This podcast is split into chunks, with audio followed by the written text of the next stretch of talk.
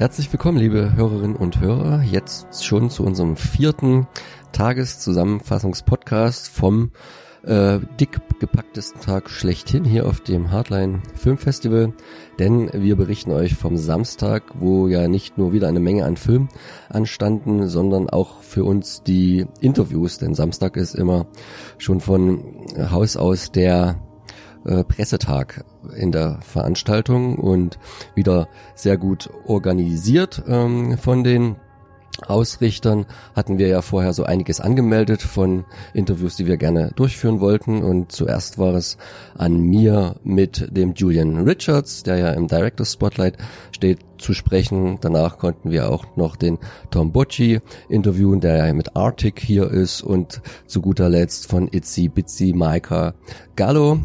Ähm, das haben dann der Benedikt und ich gewuppt, bevor dann Tobi und äh, Stefan ins Spiel gekommen sind und noch den Gregor Erler ganz intensiv äh, zu seinem der letzte Mieter befragen durften. Stefan, hast du noch was rausgekitzelt, was wir schon mal so anteasern können, was ihr bald im Internet hört oder wollen wir eigentlich noch gar nichts im Internet im Interview hört oder wollen wir eigentlich noch gar nichts verraten davon? Ja, wir waren ähm, abseits der Buddhumsdiskussion, haben wir nochmal kurz äh, zusammengefasst, uns äh, speziell auf den Film zu konzentrieren. Hat er mehr über die Dreharbeiten auch ein bisschen erzählt, nochmal ein paar Details. Er durfte ja keine Zahlen, den hat er auch nicht, wird er auch nicht hören. Aber dass er auch nochmal hört, wie äh, aus eigener Tasche und mit recht günstigen Mitteln, wie effektiv die gedreht haben. Ähm, was, was halt einfach toll ist äh, für das Ergebnis, was da rausgekommen ist. Es sieht aus wie ein professioneller Tatort. Und äh, ja, und dann hat er uns noch ein bisschen was Persönliches über Berlin gesagt, was jetzt so eine Podiumsdiskussion vielleicht äh, zu speziell gewesen wäre. Es war ein sehr schönes, flüssiges, sympathisches Interview wieder, ja. Während wir uns das schön aufteilen konnten und dann quasi zur Belohnung Mittagessen waren in Begleitung, was auch sehr spannend war, von Regisseur Tom Bocci, der da auch über Arctic hinaus ganz viel äh, sich mit uns unterhalten konnte, wo, wie es dann klassischerweise irgendwie immer so läuft, wenn Amerikaner auf Europäer treffen und man so sich ein bisschen bespricht und was man äh, gegenseitig von der Politik hält, von, von den Geflogenheiten der einzelnen Länder, was so Empfehlungen sind. Also es war sehr schön und in der gleichen Zeit musste unser Gast, der jetzt wieder bei uns ist, der Mike von Viva la Mulation, ähm, noch schwitzen, denn er wurde ja nicht mit Absicht, aber alleine losgelassen hier auf die Regisseursmenschheit und musste da ganz schön durchziehen. Ich weiß gar nicht, wie viele Interviews du gemacht hattest und dementsprechend dann genau wie wir auch den Darklands verpasst hast. Und wir haben uns dann zum Shortblock wieder getroffen. Ähm, erstmal, wie war deine Interviewerfahrung und äh, was war dein Highlight heu, äh, gestern so an Shorts?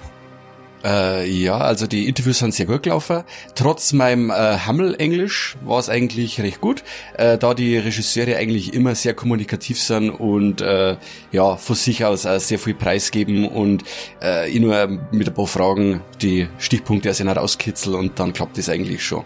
Äh, der Daniel ist mir auf jeden Fall schon stark abgegangen, weil der ist eigentlich der äh, Englisch-Profi von uns beiden, aber naja, äh, jetzt habe ich das gestern allein durchziehen müssen. War aber super, auch wieder super organisiert von der Karin Prechtner, das Ganze. Äh, großes Lob an der Stelle. Und ja, ich freue mich schon wieder auf das nächste Jahr. Super. Ähm, ja, die, wegen dem Shortblog. Äh, das ganz große Highlight für mich war gleich das der, der erste Kurzfilm Cargo. Einer aus Malaysia und es geht darum, wir hatten das Thema heute früh auch so ein bisschen Palmöl im äh, Nudossi und in Nutella und ich will sie jetzt nicht alle nennen, soll sich keiner diskriminiert fühlen. Und da wird auf so einer Plantage, wo die Bäume abgeholzt werden, irgendwas gefunden. Äh, das muss abtransportiert werden und naja, da ist halt nicht nur der Stein, der da wegfährt, sondern da ist noch was anderes mit, was sich dann auf einmal im Auto befindet und daraus entwickelt sich dann eine kleine 15-minütige Geschichte mit viel das ist ja quasi ein Ernährungsberatungs-Öko-Horror-Thriller. Ja, und wer jetzt weiter Palmöl äh, in, in Nutella und Nudossi kauft, der, der kommt dann auf die Insel und dann kommt das Monster. Also hat mir auch wieder Horror und reale Welt ähm, die Ebene, ne? Was auch sehr interessant war, war der Kurzfilm, den Kurzfilm The Burden zu sehen. Den hat er heute ja im Vorfeld der Sam Raimi schon äh, die Rechte gekauft an äh, dem Kurzfilm. Äh, und der Regisseur für das Projekt steht angeblich auch schon fest. Das soll der äh, James Wan werden. Wir sind gespannt. Also ich hätte ja den Regisseur genommen vom Kurzfilm, ähm, weil der hat das eigentlich richtig gut gemacht. Der, wenn jetzt James Wan das macht, dann klingt so, als ob es dann die die x-te Produktion in die gleiche Richtung wird, leider. Aber es so. ist wieder interessant, dass die halt ihre, ihre etablierten Leute nehmen und nicht auf die Europäer vertrauen. Ne? Ist ja ist ja ein Niederländer, Nico van den Brink.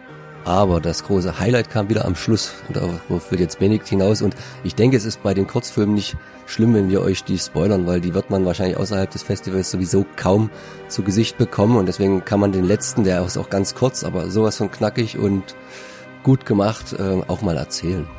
Ja, das könnten wir tun, ja. Es ist ein, ein spanischer Beitrag mit äh, auch drei Minuten, eine schöne Kurzfilmlänge. Und es geht um eine junge Frau, die sich in einer Art Bibliothek befindet. Es gibt viele Medien, Bücher, auch Schallplatten, die in Regale gestapelt sind. Und es ist irgendwie Nacht und sie scheint dort wie eine Art Nachtschicht zu haben oder sie hört Musik und äh, auf einmal ein Geräusch auch und ist ein Buch aus dem Regal gefallen. So und ja gut, da geht man erstmal hin und tut es zurück und sie geht wieder weg und dann fällt es aber wieder raus. Und dann schaut sie drauf und es ist die unendliche Geschichte von Michael Ende. Gut, das hat dann der Zuschauer, okay, das weiß ich jetzt. Und da ist dann eigentlich schon klar, was passieren wird. Und zwar, dass es nie enden wird, dass das Buch immer wieder rausfallen wird. Das hat man dann schon im Kopf irgendwie. Und tatsächlich ist es so, sie tut es immer wieder zurück ins Regal schieben und es fällt immer wieder raus. Und bis dann eben der, der Twist kommt oder die Auflösung, dass eben dieses Regal, du hast gestern so gut gesagt, wie ein Spiegel ist. Und wenn die junge Dame das Buch ins Regal reintut, fällt es auf der anderen Seite wieder raus. Und dort ist eben sie auch und tut es immer wieder auch wieder einstapeln und dann fällt es eben wieder auf die andere Seite des Spiegels. Also sie gibt es dann zweimal, wie Art in zwei Dimensionen und sie schiebt sich permanent das Buch hin und her. Und das ist dann eben auch diese Never-Ending Story. Und das, die Idee finde ich ganz toll, ganz einfach, simpel und auch super umgesetzt. Eine ganz tolle Sache. Ja, äh, von äh, Francesca Catala, denke ich, wird sie ausgesprochen. Äh, ein Kurzfilm El Libre von 2019. Der Film könnte eigentlich nur dann enden oder die äh, den Bruch haben, wenn eine der beiden äh, äh, es, es anfängt zu lesen. Vielleicht ist es ja auch eine, eine Message. Das ist eine so, äh, ganz interessante äh, äh, schiebt das Buch nicht ins Regal, ja. sondern äh, äh, liest es doch einfach, weil dann würde die andere auf einmal kein Buch mehr haben. Ja, das ist eine, finde ich, eine ganz, ich glaube, das hätte Michael Ende gut gefallen, deine Erklärung. Auch wenn er mit dem Kurzfilm nichts zu tun hatte. Aber Michael Ende war ja auch immer sehr, sehr, äh, ja, darauf bedacht, dass seine Sachen gut umgesetzt werden. Äh, ganz den großen Streit um die Verfilmung mit äh, innerlichen Geschichte, da ist es auch klar, ist auch nachvollziehbar. Aber ich denke, das hier hätte ihm gut gefallen. So, und jetzt zum nächsten Film. Bevor wir dann ausführlich über diesen reden, will ich als erste Reaktion von Mike das hören, was er gestern gesagt hat, als er aus dem Kino kam, was du gerne während der Vorführung gemacht hättest. Aus der zweiten Reihe es gibt manche Filme, die nach einer gewissen Laufzeit die dazu veranlassen, dass du einfach aufstehen möchtest und ganz laut schreien. Und einer von denen Filmen ist äh, Starfish. Äh, ja, wunderschönes Teil, aber äh, es ist schade um die Summe seiner Teile. Er ist äh, zu verkopft, zu arthausig, zu nichtssagend. Äh, ja, es war die 100 Minuten oder was das Teil dauert hat, waren eine wahre Qual. Also das ist auch interessant, weil Florian Scheurer, der Festivalchef, äh, ja gesagt hat, ähm, den Film, der ihr jetzt sehen werdet, ist äh, für ihn in seinen Augen, das will er immer wieder betonen, typischer Hardline-Film, weil er das Publikum auch spaltet. Also es heißt ja nicht nur immer viel Blut und viel Gewalt beim Hardline-Festival oder äh, extreme Bilder, äh, so extreme Bilder waren es ja ja auch, aber es war irgendwie auch extremes Erzählen. Und er hat gemeint, die Hälfte von euch wird sich zu Tode langweilen oder wird schreien wie Mike und die, für die andere Hälfte ist es ungefähr Film des Jahres. Also das war natürlich auch bewusst von ihm so polarisierend formuliert. Aber ähm, ich fand auch, also äh, dafür, dass es am Nachmittag lief und ich habe ja immer so zwischen vier und sechs, wenn das ihr da draußen noch nicht wisst, jetzt wisst das, habe ich so meinen Nachmittagsdowner und genau da lief der Film. Also ich habe mich die erste Stunde auch ein bisschen schwer getan, trotz Kaffee, weil ich mir dachte, kommt da jetzt mal ein bisschen in Fahrt. Also der schweckt ja schon ab Minute fünf so unglaublich in seiner Ästhetik. Ähm, das kann man ja auch mal später machen. Äh, hinten raus fand ich ihn dann wieder, weil ich mir dachte, ja, bleibt der jetzt wirklich so konsequent, kommt da noch was?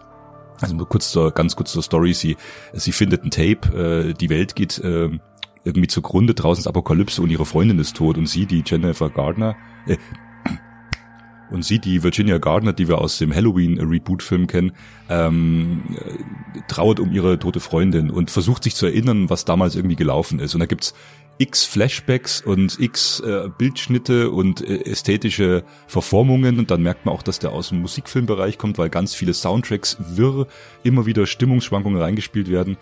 Also es ist irgendwie ein reiner ästhetischer Rausch. Und ich muss auch zugeben, ähm, ich, ich, ich wollte, dass er funktioniert. Ich habe ihn auf mich einwirken lassen. Aber ich werde ihn dann trotzdem nicht noch zwei, dreimal gucken. Also. Ich stehe auf Kunstfilme, also äh, sowas wie November etc. Es sind alles ja auch keine Werke, die jetzt leichte Kost sind, die man mal so wegguckt, sondern ähm, die Zeit brauchen, Wirkung brauchen und so weiter. Vielleicht lag es auch wirklich auch, vielleicht hatte ich auch so ein, so ein Tief gehabt, vielleicht war es einfach der falsche Film zur richtigen Zeit oder andersrum. Ich bin einfach rausgekommen und dachte bloß so, das ist ein phlegmatischer, artifizieller Hipster und der kommt einfach nie aus dem Knick. Die schläft selbst beim Rennen ein und das nervt einfach nur noch. Und zwar einfach nur so eine Ansammlung von Stock-Images. Und ich dachte jeden Moment bei den schönen Bildern, die wirklich schön sind, dass dann kleiner so eine Werbeeinblendung kommt für irgendeine Versicherung. Ja, ich muss dazu sagen, weil das mal auch jetzt hier mit ach, die Ästhetik und die schönen Bilder, die hat der Film nicht, muss ich ehrlich sagen. Also, wenn ich an Tree of Life denke, zum Beispiel von Terrence Malick, das ist ein Film, der Bilder hat. Der hier, der ist scheiße ausgeleuchtet, ähm, die, die Kont Kontraste sind nicht da. Gut, es ist eine Winterlandschaft, da ist es immer mit Farben ein bisschen schwierig, will man auch Kälte darstellen. Ist okay, mag ich auch, kann der aber nicht. Da ist Nevada Pass besser, also von, von, von den Bildern her. Ganz ehrlich, also ich finde, der Film hat ästhetisch nichts zu bieten. Muss ich ganz ehrlich sagen, und dann ist er halt auch noch relativ langweilig. Und ja, dann macht das auch nichts. Und äh, außerdem ist es wirklich ein Trittbrettfahrer. Der klaut ja in sämtlichen Filmen alles zusammen. Ob das nur bei Monsters ist oder gibt's noch so viele andere Sachen. Der Film ist weder originell, noch ist er gut, muss ich ehrlich sagen. So, einfach ist das. Lass da musst du auch gar nichts mehr weiter sagen. Nee, ich wollte sagen, ich, ich wollte, entschuldige bitte, ich wollte gerade sagen, dann lassen wir das jetzt einfach so stehen und falls äh, später noch mehr Bedarf ist, dann Danke, Benedikt. Wieder Aber einmal. immerhin reden wir über den Film. Ich glaube, der Regisseur, es kann nichts Besseres dem Regisseur passieren, was wir gerade machen. Ne? Also ich wollte nur noch sagen, dass er im Abspann, glaube ich, Gareth Edwards dankt für seine Inspiration und dass er ihm Courage gegeben hat und äh, ja, am Schluss äh, sitzt er auch noch in einem Kino, in einem befallenen Kino. Das ist aber auch in tausend Filmen gemacht worden, dass man doch mal das Kino zitiert. Ich habe mir dann wirklich am Schluss gedacht, hm, das junge Publikum von heute kann mit diesen Bildern dann auch mal nichts mehr anfangen, weil die gucken ja die Filme leider fast nicht mehr im Kino, außer wir.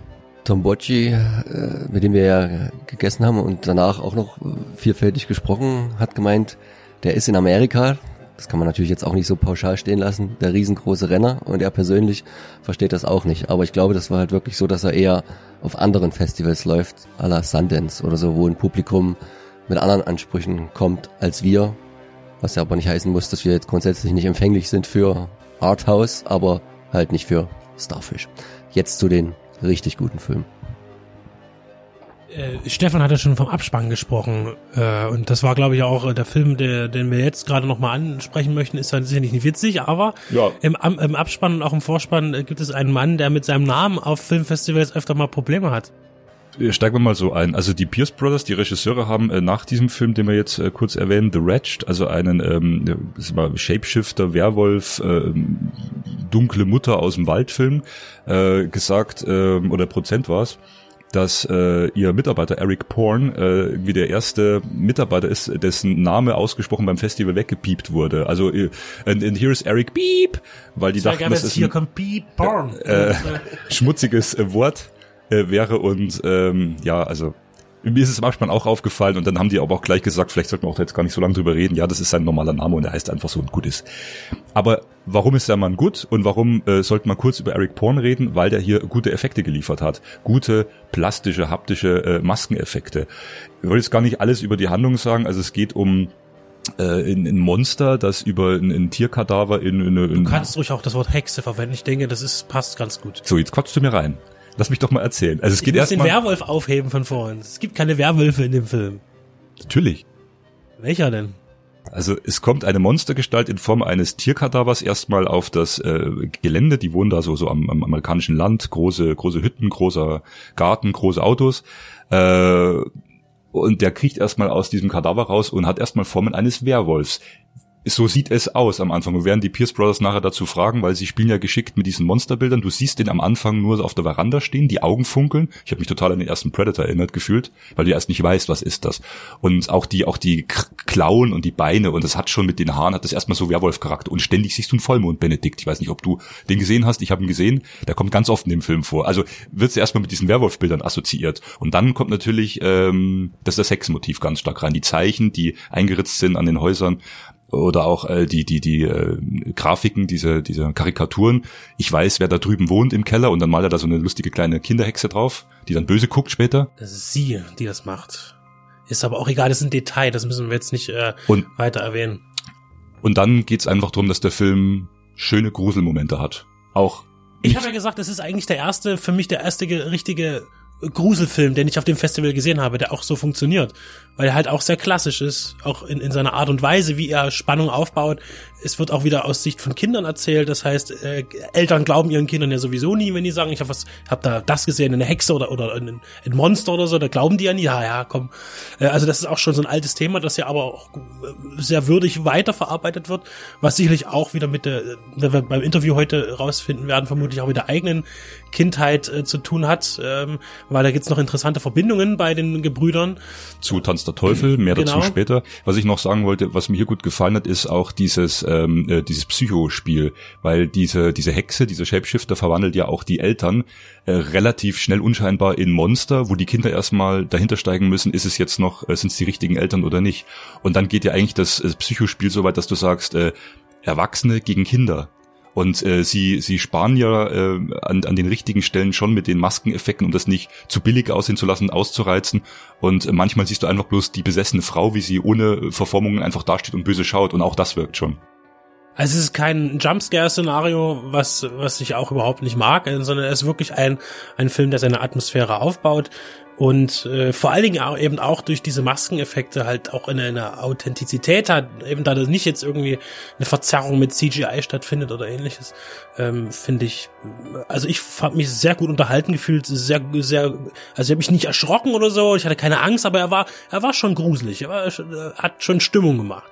Und das fand ich super. Ganz ehrlich, ähm, hatte von allem was dabei gehabt. Also äh, war auch tatsächlich, muss man dazu sagen, an, das liegt an verschiedenen Faktoren, aber es war äh, auf diesem Festival dieses Jahr der erste ausverkaufte Beitrag im Kinosaal. Äh, war auch, finde ich, so das beste Creature-Feature der letzten drei Jahre. Also wenn ich da an den Bohr vom letzten Jahr denke, wo alles computeranimiert war und, und einfach Na nur... Moment, stopp, stopp, stopp. Also Bohr Na, war nicht, also das, ja. das Wildschweinmonster, das war schon äh, mit zu größten Teilen äh, Creature-Effekt. Ja, die Nahaufnahmen stimmt, die Details haben sie gebaut, aber es gab schon einzelne Momente, wo das CGI schon recht günstig und billig rüberkam. Und das fand ich hier durchweg, wollte ich sagen, äh, gut gelöst bei, bei The Wretched. Ja, jetzt gibt der Benedikt mir äh, das äh, Mikro in die Hand, obwohl den letzten Film ich ja ausgelassen habe. Deswegen reiche ich es direkt mal weiter und sage nur, dass es sich um Bliss dreht. Aber du kannst ja sagen, warum du ihn ausgelassen hast. Oh, weil ich nach drei Filmen immer mal eine kleine Pause brauchte, noch ein paar für unser anzuteaserndes äh, Halloween-Projekt Stimmen und Meinungen zu Lieblingsfilmen einfangen wollte und weil es mich, glaube ich, auch von der Thematik her eher nicht mehr so im zunehmenden Alter interessiert. Aber den Mike Das ist, interessiert das ganz das doll. ist schön, dass du das gesagt hast, dass du zu alt bist für den Scheiß. Dass er dir zu blutig sein könnte. Ja, das Stichwort blutig ist bei Bliss genau richtig. Also da suppt so richtig rum. Also eh, der ganze Film ist eigentlich hübsch rot gehalten. Ähm, ich habe ganz oft an Mandy denken müssen, von der ganzen Art und Weise, von der Ausleuchtung her, nur alles auf Speed. Also hier ist alles Hochgeschwindigkeit. Wenn sich die Hauptdarstellerin äh, allein sieht oder was, das, der, der Film tickt dann komplett aus. Also es wird ja am Anfang des Films gewarnt vor ähm, äh, blinkenden Lichtern und äh, Pers äh, Personen werden gewarnt, die eventuell epileptische Anfälle bekommen könnten. Äh, ist hier sehr berechtigt. Also hier geht's voll ab äh, vom Anfang bis zum Schluss. Ich kann auch nur beipflichten, ein visueller Rausch sondergleichen, äh, der wirklich von Anfang bis Ende das konsequent steigert. Äh, eine Künstlerin zu zeigen, die ihr Gemälde irgendwie nicht fertig bekommt, der es an Inspiration fe fehlt, der am Anfang von äh, schönen, also nachträglich gemachten, äh, grobkörnigen Bildern, das spielt ein bisschen auf die 80er an, die Ästhetik finde ich sehr interessant, der dann wirklich in, ins, in dieses visuelle Extremfahrwasser begibt. Es wurde ja am Anfang gesagt, der Film ist auch stark inspiriert von den Werken Gaspar Noés. Und ich würde einfach sagen, der setzt dem einfach nochmal drei Schippen drauf und, und macht einfach nur ein, äh, eine visuelle Achterbahnfahrt draus. Das, das steigert sich konsequent mit den Effekten, mit dem Blut, mit der Gewalt bis zum Schluss und äh, irgendwann ist der Film dann vorbei und du sitzt bloß drin, was habe ich hier eigentlich gerade gesehen? Sie ist Künstlerin. Sie hat vor Monaten einen Vorschuss gekriegt von 20.000 Dollar, wenn ich das richtig äh, erfasst habe, um ein Werk abzuliefern für eine Galerie und sie kriegt es einfach nicht hin. Und sie hat jetzt quasi noch drei Tage Zeit, das Bild fertigzustellen und schiebt sich wirklich nur noch Chemie in die Nase. Also das ist dann nur noch Rausch und dann kommen die halt auf dieses Bliss, auf dieses spezielle, ähm, Und dann kommt halt noch so eine Vampir-Thematik noch mit rein. Und das Ganze ist halt wirklich dann, es wird immer schneller und immer schneller. Es kommen dann Leute zu Tod und sie geht halt komplett in ihrer, in ihrer Kunst auf, die dann sehr körperlich wird, weil dann halt Blut äh, mit reinspielt in ihr Kunstwerk und speziell angelehnt an Andres Serrano äh, mit seinem berühmten Werk Piss Christ, was von der Kirche ja auch verboten wurde, überhaupt auszustellen, was mit äh, des Künstlers äh, Blut, Sperma und äh, Urin gemalt wurde, einfach eine, eine Jesus Christus Darstellung am Kreuz. Und das sieht sehr identisch aus mit dem, was dann am Ende dieses Gesamtwerk äh, von ihr selbst sozusagen äh, darstellt. Und man muss aber echt mal sagen, die, die Make-up-Effekte da drinnen, die sind einfach so gut und so schnell geschnitten, dass halt so kleinere Schnitzer gar nicht auffallen. Und dann ist halt auch der Film ist halt Grindcore, das ist Crust, das ist Death Metal. Also ähm, was auch letztendlich durch die ganzen Labels, die da noch mit dahinter stehen, wie Labs Records, Death Wars wird äh, ganz groß gelobt da drinnen, indem halt die Protagonistin klar am Anfang mit dem Shot rumrennt. Und Relapse Bands sind halt dabei, also wirklich so so äh, ähm, kleinere Bands ähm, aus dem Bereich wirklich Grindcore, Deathcore ähm, und äh, Courtwave, New Wave Sachen noch mit drinne reinspielen, die wieder so jedes Mal, wenn die Vampire auftauchen, kommen diese Courtwave Sachen mit rein, so 80er. Ähm, das ist schon äh, alles ein bisschen clever gelöst. Also es ist ein, ein gelungenes äh, Zusammen von äh, Ton, Bild und extremer Darstellung. Und äh, ja, also es war auch. Es gab noch einen krassen akustischen Effekt, der, der war ziemlich gut, kann ich auch sagen wo gegen im zweiten Drittel, wo es anfängt richtig extrem zu werden, wo auf einmal eine Frau lacht. Und dann habe ich mir gedacht, sitzt jetzt wirklich im Kino, das Kino war auch voll, sitzt jetzt wirklich diese eine Frau hinten und lacht verhalten oder aus Unsicherheit über das Extreme, was da gesehen wird. Und das wirkte so komisch, weil das war nur ein isoliertes Lachen. Das kann jetzt nicht gewesen sein. Auf einmal ging das wieder los und dann war das auf einmal so ein super Dolby Surround Effekt, dass sie in ihrem Wahn irgendein äh, hysterisches Lachen hört. Also sie, die Protagonistin im Kinosaal. Und das ging dann auf einmal ringsrum im Kinosaal. Äh, das war mal wieder auch ein Toneffekt, den ich lange nicht hatte. Der auch, das war der einzige Surround Effekt, aber der hat richtig gut gepasst. Also das hat mich so richtig äh, eingenommen, der, der ganze Kinofilm. Ist jetzt wahrscheinlich auch ein Film, der wir jetzt nicht uncut ab 18 demnächst äh, irgendwo im Laden stehen sehen werden, oder Mike?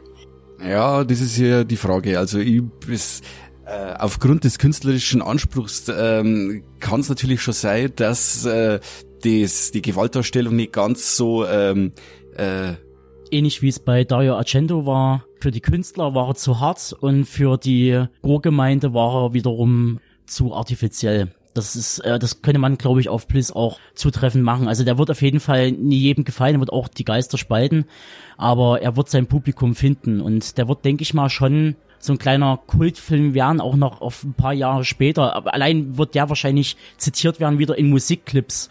Äh, den kannst du ja wunderbar zu einem Musikclip zusammenschnippeln für jede Death Metal Grindcore Band. Also das ist ja, ist ja ein Knaller, das Ding. Also ging quasi das Hardline Festival äh, gestern Abend zur späten Stunde, zur, zur Late Hour äh, mit einem passenden Film zu Ende. Äh, wir hatten das ja mal mit Night of the Virgin, den wir alle hinten raus äh, viel banaler fanden und eigentlich gar nicht so unterhaltsam und auch gar nicht irgendwie ähm, so toll. Ja.